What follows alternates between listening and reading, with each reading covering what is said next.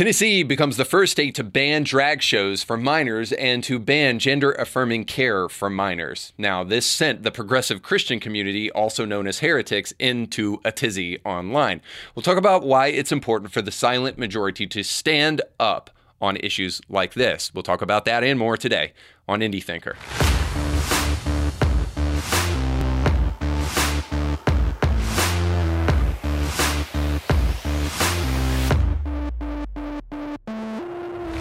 Today's show is sponsored by our friends over at Ancur. If you're looking for first class customer service and helping you get your business off the ground, then you need to go to our friends over at Ancur. That's A N C U R dot B I Z.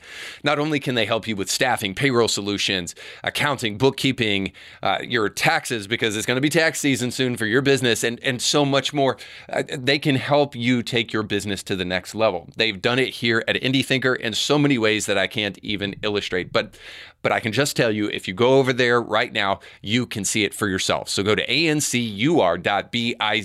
to take your next step in building your family's financial future by starting a business and creating wealth for yourself.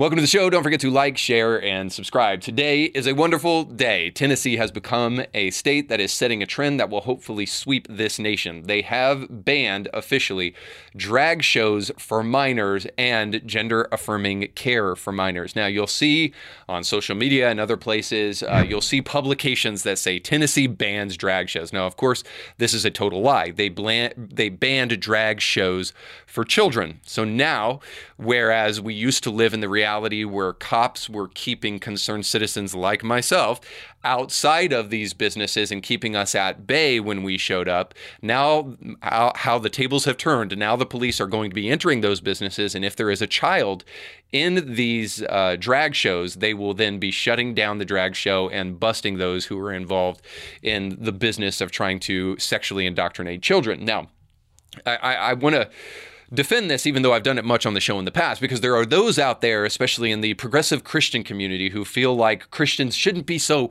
hateful by trying to protect children. What a hateful business indeed.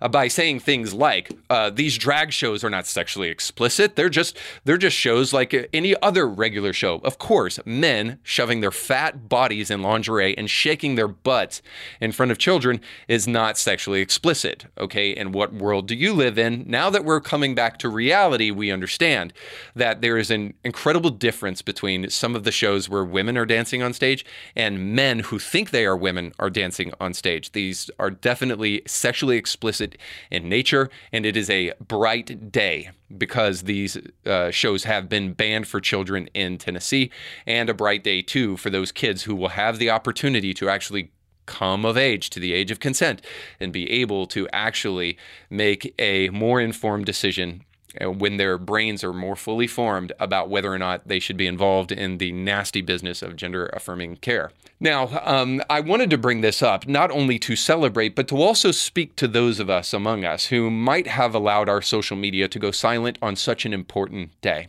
I want to remind each and every one of you, especially in the Bible believing community of Christians, in other words, real Christians. So outside of the auspices of the heretic community and the progressive Christian community, real Christians who believe the Bible what should have happened on your social media account the day that this happened is you should have been rejoicing publicly and verbally that uh, that there were people who were now going to be saved as a result of this bill in Tennessee. You should have been praising the voices that had made this possible and those who gave the courage and the confidence to otherwise gutless group of people we call politicians who gave them the courage to stand up for this thing and believe that they could push it through and get it on the desk of our governor Bill Lee and Bill Lee will sign this and it will become law in the state of Tennessee because a group of people decided not to remain silent anymore. And so today's show is really going to be dedicated to the hopefully uh, the, the mislabeling uh, hopefully it'll become a mislabel of those people who are in the silent majority because no longer does the majority need to be silent, silent they need to be outspoken as much as they possibly can be. Don't fall for the likes of the Christian progressive who wants to tell you that because you stand up for truth, somehow you are being hateful. Now, the way you do it is incredibly important, but that's never the issue for the Christian progressive out there. It's never the issue for those who want to tell you that uh, Jesus just loved everybody and he loved everything. So you don't need to speak out against this. Right now, our brothers and sisters in the LGBTQ community are hurting and they need our love.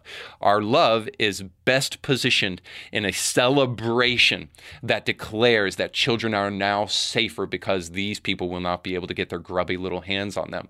We really need to do that. And we need to do it because we care about people who are deceived into thinking anything other than that. Now, if we really care about the truth and if we really care about these people who are supposedly marginalized but have control of the media who is going to all condemn Tennessee for doing this. Now, here's why we must celebrate, um, among other things. Uh, one of the reasons we must celebrate is that hopefully by now, for those of us in the real Christian community, again, who really believe the Bible, in other words, Christians, for those of us in that community, I hope we by now realize what happens when we are silent. What happens when evil is unopposed is that it marches into the most important places in our society, in our institutions. It marches into the academy, it marches into the public school system, it marches into the halls of Congress, it marches into our local businesses, and it marches into public spaces where our children are present.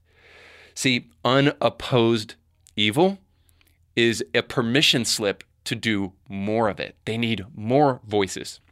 And if nothing else, let me bring out perhaps the cliched uh, reprimand that you've heard on every single Super Bowl Sunday in every single church across America at one point in time or another, which is that you celebrate when your team wins, but what about the celebration that you have at church? I, think uh, maybe it's cliched and hackneyed a little, but but but there is a truism underneath it all that we what we celebrate defines us because it's what matters to us. And if we didn't celebrate what took place in Tennessee, it it could be because it really didn't matter to us at the end of the day. And that's a deep, deep problem for those of us who are Christians. So there's a couple reasons why you maybe didn't celebrate like you should have. And of course, you can always go back and do that after the show.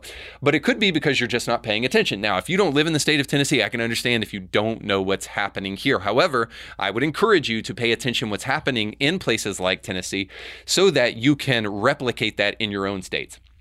The bills that just passed in Tennessee should be passed everywhere. Again, it doesn't ban gender affirming care for adults. It doesn't ban drag shows for adults. And nobody in the conservative community actually had a problem with drag shows taking place in their city. They happened in Chattanooga all the time prior to them trying to push this down the throat of children. The moment they did that, a group of people stood up and said, Not on my watch. Um, so you should be doing the same and you should be paying attention. Now, the other reason maybe you didn't celebrate on social media is because you just don't care. Now, this is a deep, deep problem for those of us who are Christians and certainly for those of us who are conservative. Now, maybe you don't care because of this reason that I would ask you to consider. I would ask you to consider if you're just too scared to speak out and you've been scared into silence because you don't want to let people know that you actually really care about this thing. And so, what you've actually done is you've put yourself in a position of moral superiority and you've said, Well, I don't talk about these things online because I don't stir the pot and I don't outrage post and I don't I don't talk about these things online because these conversations are for um, are for individual conversations at a, at a dinner table or something like that. Please, dear friend, my, my plea throughout this show is that when the silent majority stays silent, the culture gets twisted and it thinks that it can even do these things for kids. These bills should not be possible or should not should not be needed.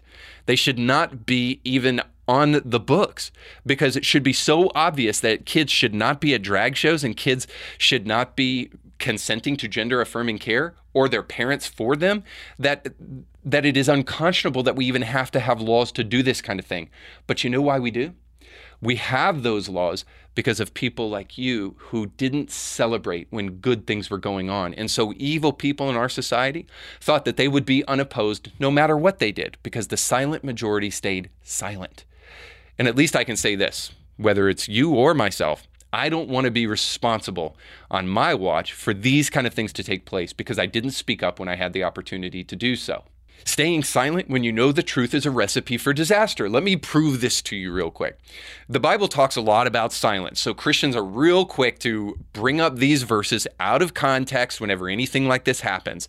They'll say things, you know, like that the Bible tells you, you know, that you need to listen, and they'll even bring out cliches like you have two ears and one mouth. Um, and even there are some pastors who are still so deceived into thinking that the world is looking for their human compassion rather than the truth of God's word that they will say, well, actually, what we need to do as Christians, we just we need to listen to our LGBTQ brothers and sisters right now. They're they're hurting over this bill, and and and we need to hear what they have to say about it. No, dear friend, the Bible tells you to be quiet for the same reason that G.K. Chesterton said that you need to have um, an, an open mouth just long enough so that you can close it around something solid.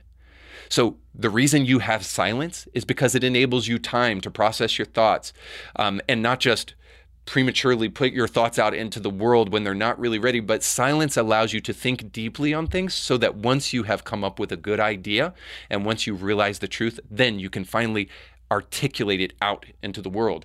So you see, silence has its place. It's for the purposes of preparing you to speak.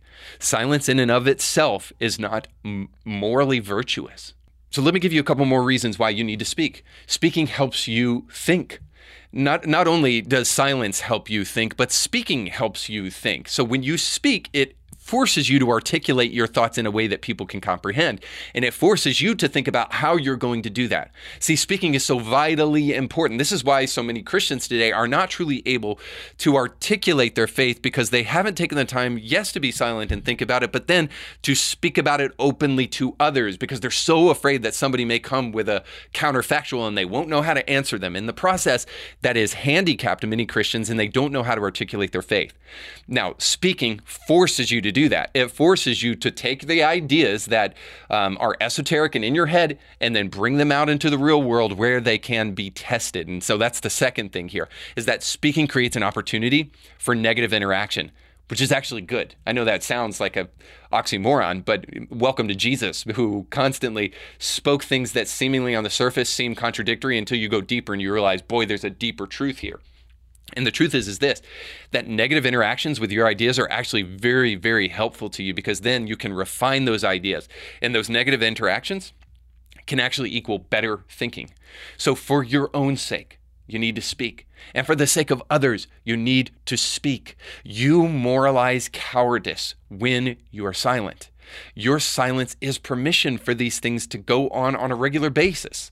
Look, listen, if you don't believe me at this point in time that your voice matters and that the truth spoken actually has an impact, can I remind you how damaging lies have been to our society? Look at the impact of lies, they're incredibly powerful.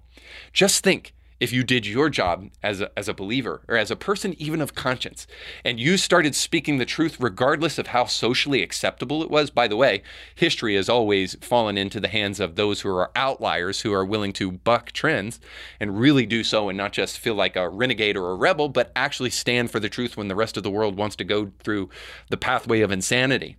Um, suffice to say when you actually speak the truth it makes a huge huge difference because it's way more powerful than lies, and lies are pretty powerful. Let me give it to you by way of analogy. I was scrolling the other day through social media and I found a, a video of a landslide, huge mountain, coming down, people screaming in the background, and I just had to turn it off. I just don't have the stomach for sitting there and watching people suffering. You know, there's a small niche group of people out there in the world.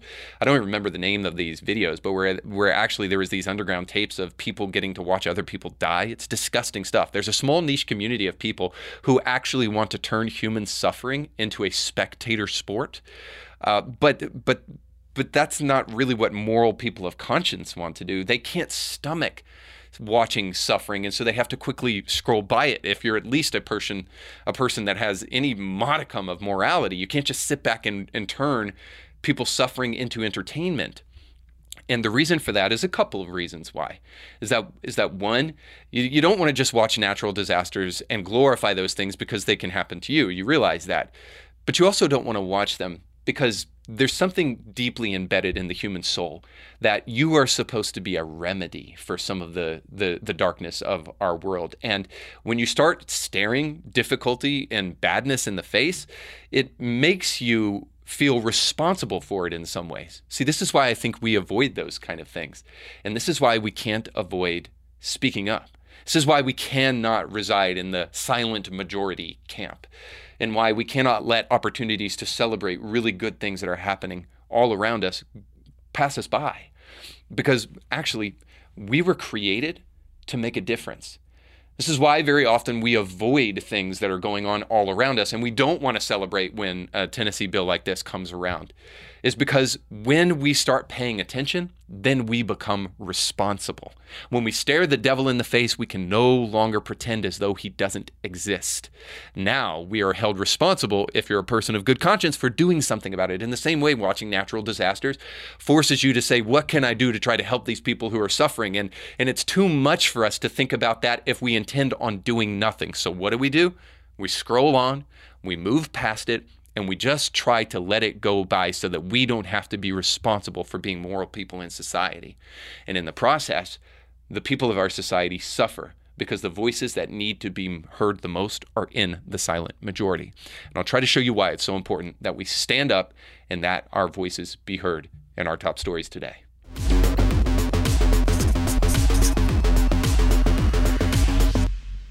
But just the other day, I was playing with my kids in the yard and they wanted to build a fort. So we grabbed some cinder blocks, put it around a tree, um, and then we took some old screens from some windows that we weren't using, and then we put that over the top because they wanted to see out. And uh, this fort quickly turned into an intergalactic spaceship. Now, my two boys were in the ship, and I couldn't get in there because it was way too small. Uh, but uh, it was okay because I had a role to play, and that was to be the mutant alien trying to attack the spaceship, and whatever make believe button they pressed, and then announced what was coming out of the spaceship, I had to respond. So they were shooting me with kind of like electrocution force fields and plasma rays and all sorts of things, and uh, and I had to react differently. Even like anti gravity, I think was one of them. So I had to pretend like I was floating in air. So uh, so I did that with my boys, and and it reminded me that that parents, um, especially fathers are doing what they do best when they are acting like mutant aliens being attacked by their kids and redneck spaceships. Um, but it brought me to this question too of what we're seeing with some some teachers, not all teachers, Chris, uh, some teachers in in society today, unmistakably, who just can't seem seem to stay in their lane. So I want to bring up a recent Vice debate where there was a group of people talking about the role of education for for kids. And um, thinking about this, I came up with a phrase because I couldn't find this idea really fleshed out anywhere. So this idea of teachers not being able to stay in their lane and being able to do what actually teachers are supposed to do, um, I'm calling it mediocrity syndrome. And this is the assumption of duties outside of your primary task in order to excuse your inability to achieve excellence in your given field. So, in other words, you um, you're mediocre at your job, so you have to try to add other things to your job to justify your position rather than just doing what you're supposed to do.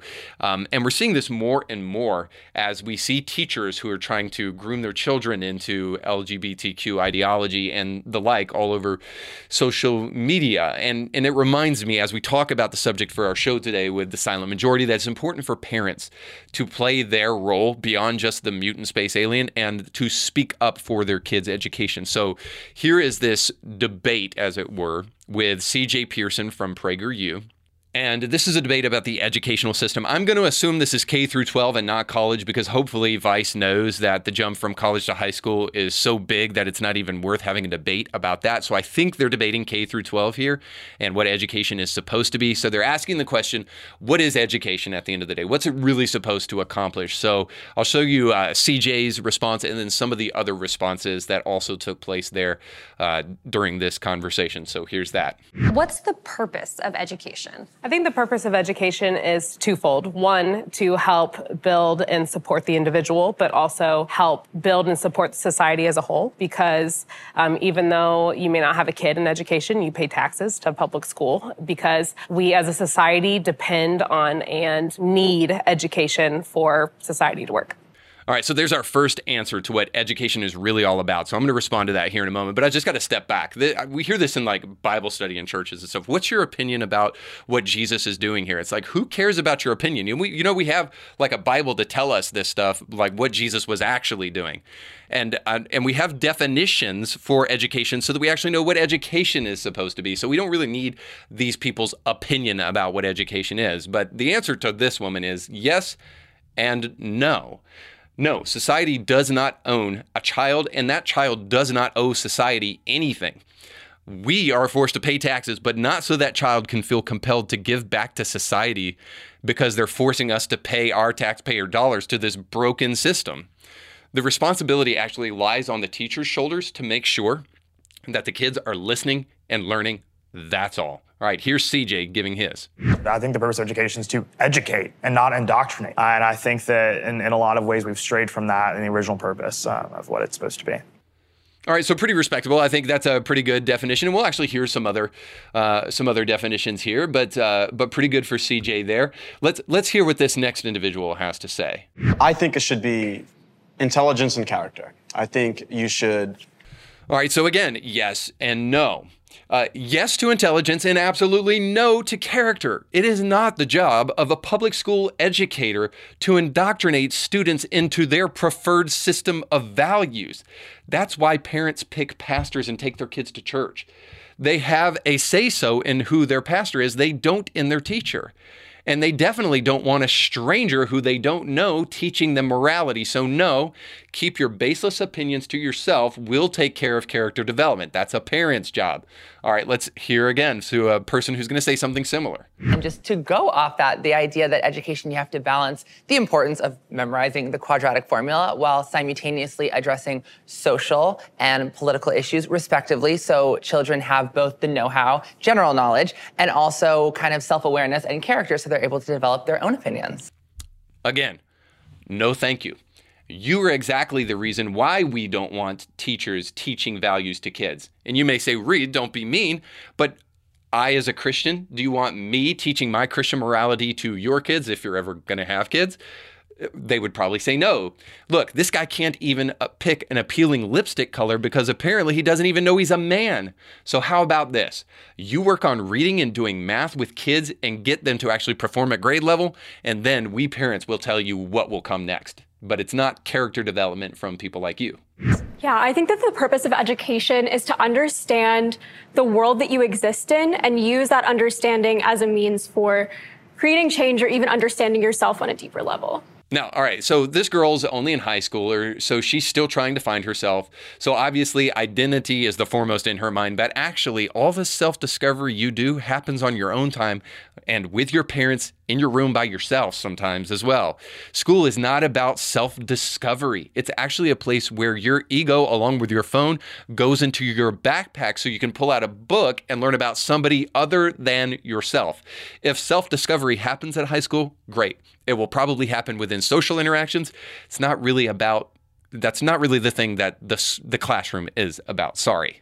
Critical thinking, uh, learn how to live out your full potential so you can be independent, and everything else really flows from there. Okay, so this is not bad. It's actually pretty close. Critical thinking is a vital skill, and the public schools do this to a limited degree, but be careful because we're awfully close to something that's pretty dangerous.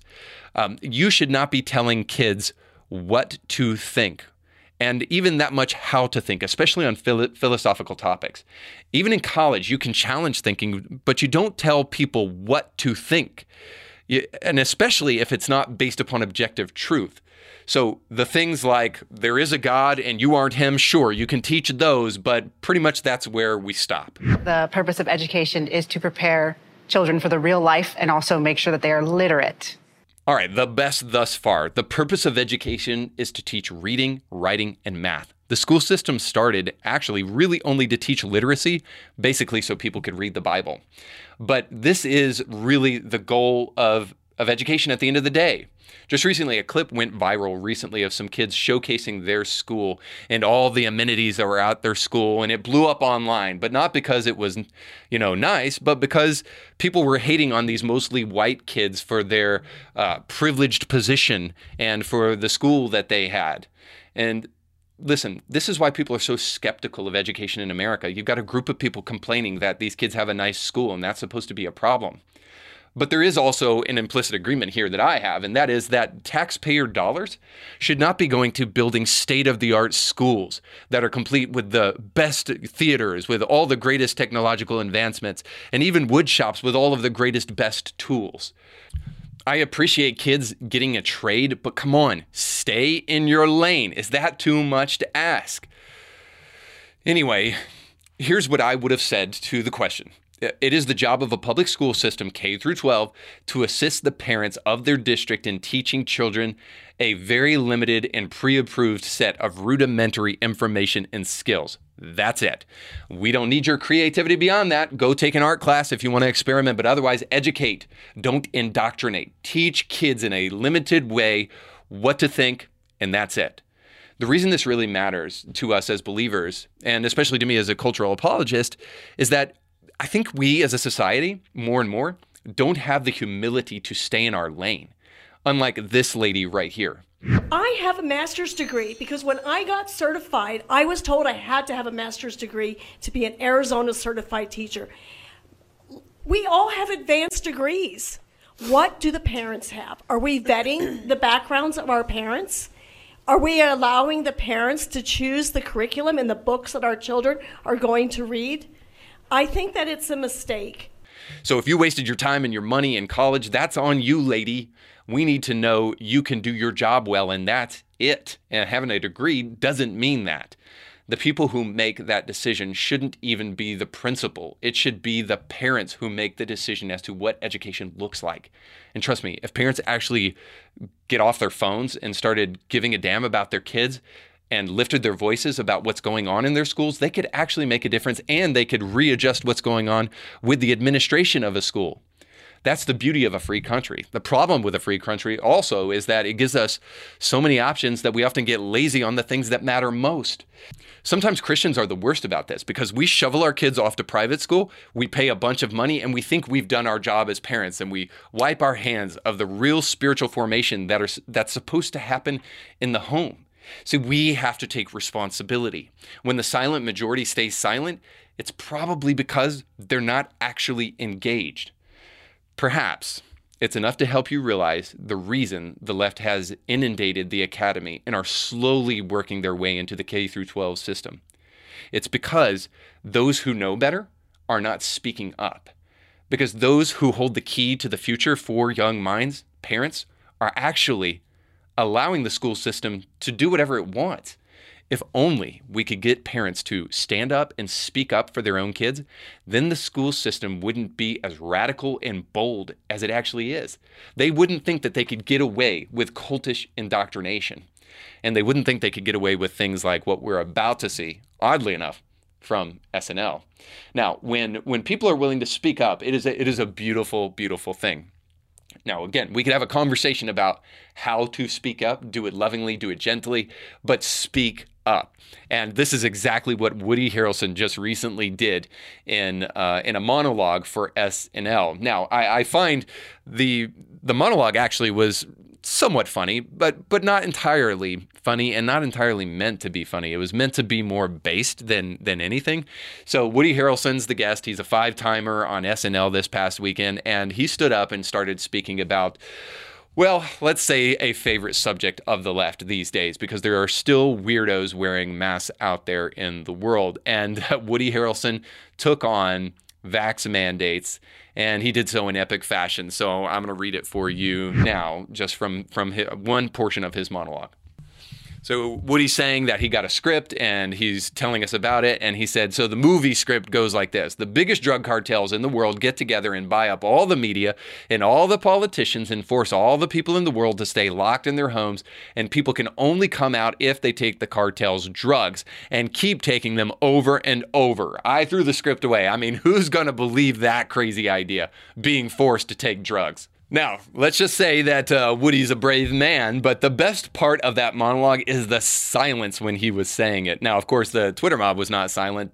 They were deeply offended that this anti vaxxer is up there spouting his mad conspiracy, conspiracy theories like the coronavirus was created in a Chinese lab and that masks are the only way to prevent forest fires. I mean, prevent uh, COVID. Or, of course, these are the people who want to defend that little elf Fauci who lied about gain of function research under oath, supposedly, if you're a right wing conspiracist. Now, let, let me say one more thing about this because I've talked about Clapter before on the show, and that's where you make some political point that's intended to just get claps rather than laughs, and that's why it's called clapter, not laughter.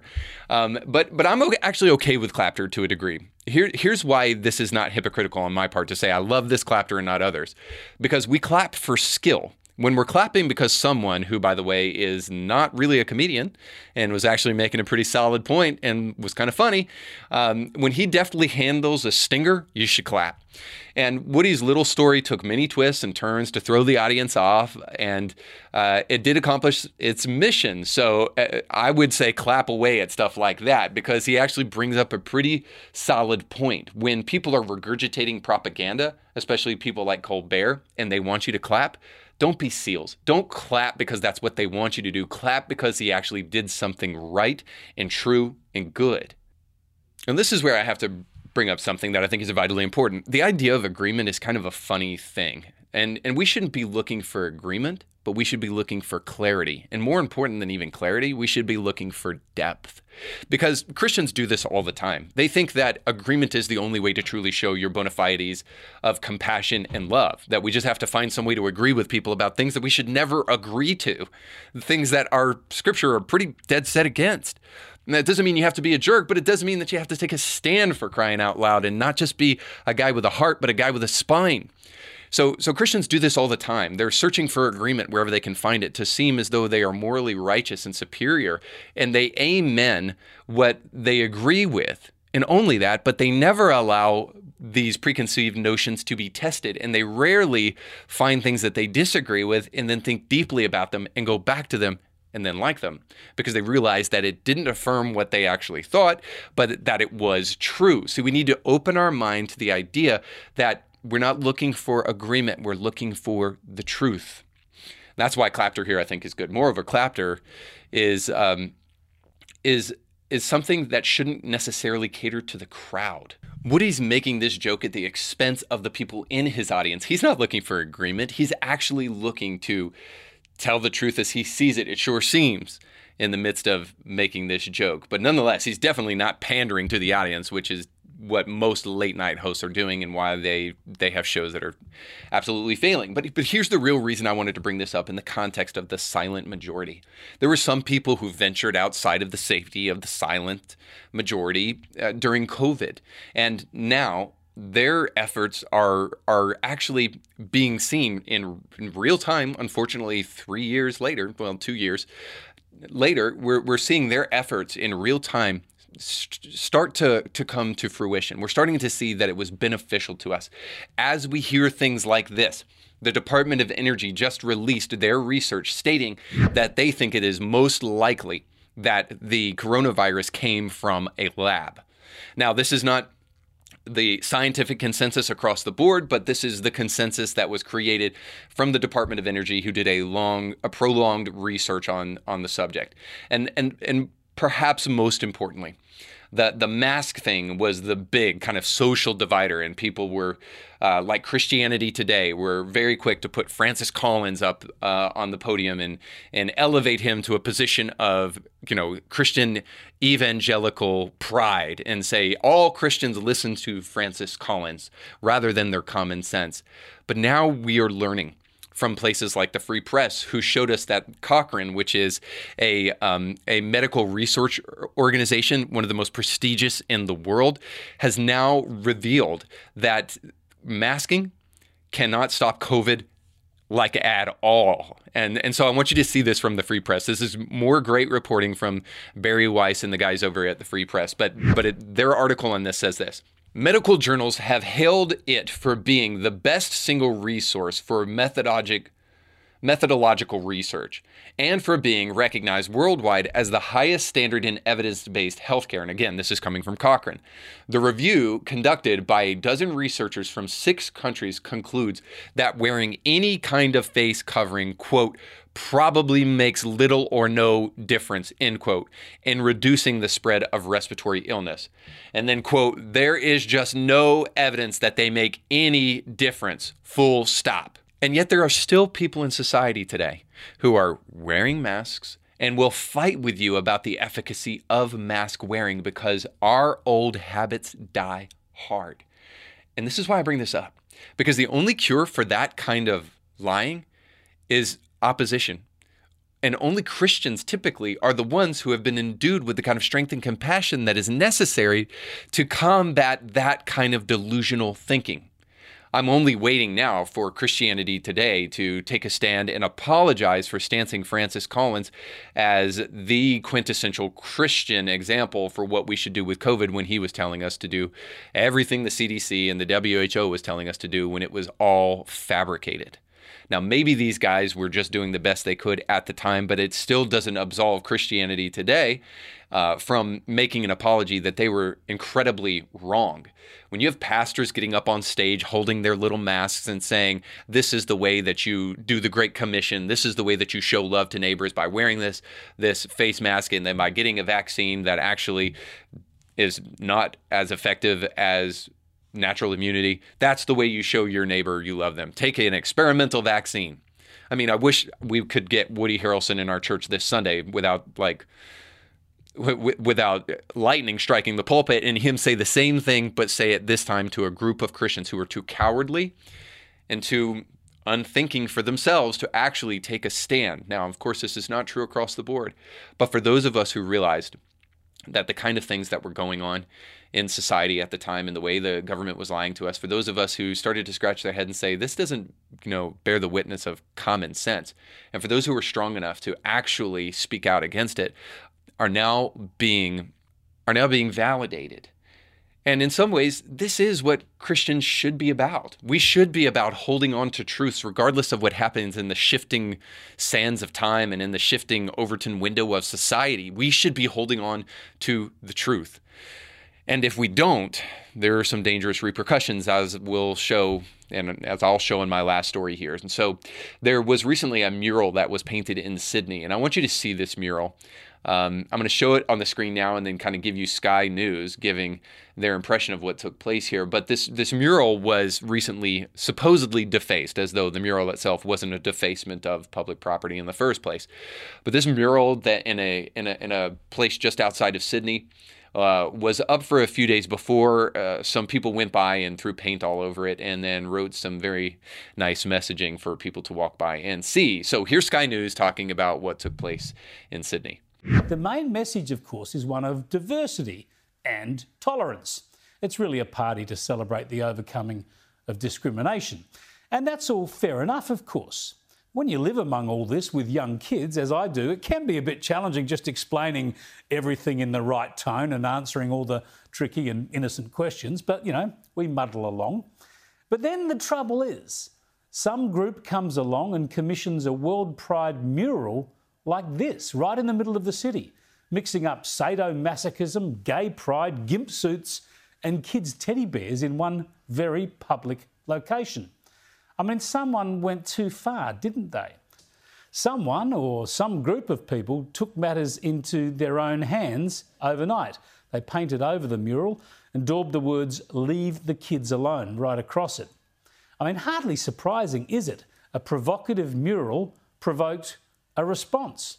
The police say they're now investigating this as an act of vandalism. But many people would agree with basketball legend Andrew Bogut who tweeted that the original mural was the vandalism. They're chasing the wrong artists. But but I want to make mention of just just two more things about this is that the idea that tolerance and inclusion and diversity means tolerating everything is, a, is just a recipe for disaster. Obviously, when we say tolerate things, we don't mean tolerate everything, right? We're not gonna we're not gonna tolerate murder. We're not gonna tolerate pedophilia. So the question is then, especially in a world where uh, the lines between right and wrong in fact and fiction are continually being blurred, where do, where do we find a source of truth that we can actually stand up for? If you don't find yourself in the deconstructive progressive Christian community where the only virtuous thing you can do to truly be tolerant is to totally trash scripture and you actually want to stand up for scripture, I would suggest that the silent majority better speak up because if we're going to truly be tolerant, we might have to actually discuss what tolerance looks like so that it doesn't become permission for debauchery as it did in this situation. And this is the final and most important point about this disgusting mural is that this mural is only called art and was enabled to be put up in Sydney because of an increasing m- move towards secularism and a move away from God. See, I hope we understand that this kind of artwork in Sydney is not going to be relegated and isolated to Sydney. It will eventually come to America. And we're going to have to decide once and for all are we going to be emotionally blackmailed by the people who hate the truth the most? Or actually listen to people like, hopefully, myself, who are going to encourage you toward a more valiant and more brave position of standing up for truth, of taking a stand and unapologetically doing so, doing so with compassion, doing so with love, but doing so. The longer we remain in the silent majority, the more permission we are giving to people to create murals like this. The fact that society has gone this far, even all the way in Sydney, should come as a wake up call to each and every one of us that when the majority stays silent, then the minority get to do these kind of disgusting, evil things. And at least I can say, as far as me, and I hope for you too, we're not going to allow it on our watch. And whatever way you're taking a stand, I, I hope you're doing so in such a way that it's making a difference. And it's not just merely outrage posting. It's not just merely clickbaiting, sure, but it is drawing attention effectively and fighting against things that deserve to be fought against. And if you are, I'd love to hear from you down in the comments section below. And you can leave your respectful comments there. Don't forget to like, share, and subscribe. And most importantly, go with God.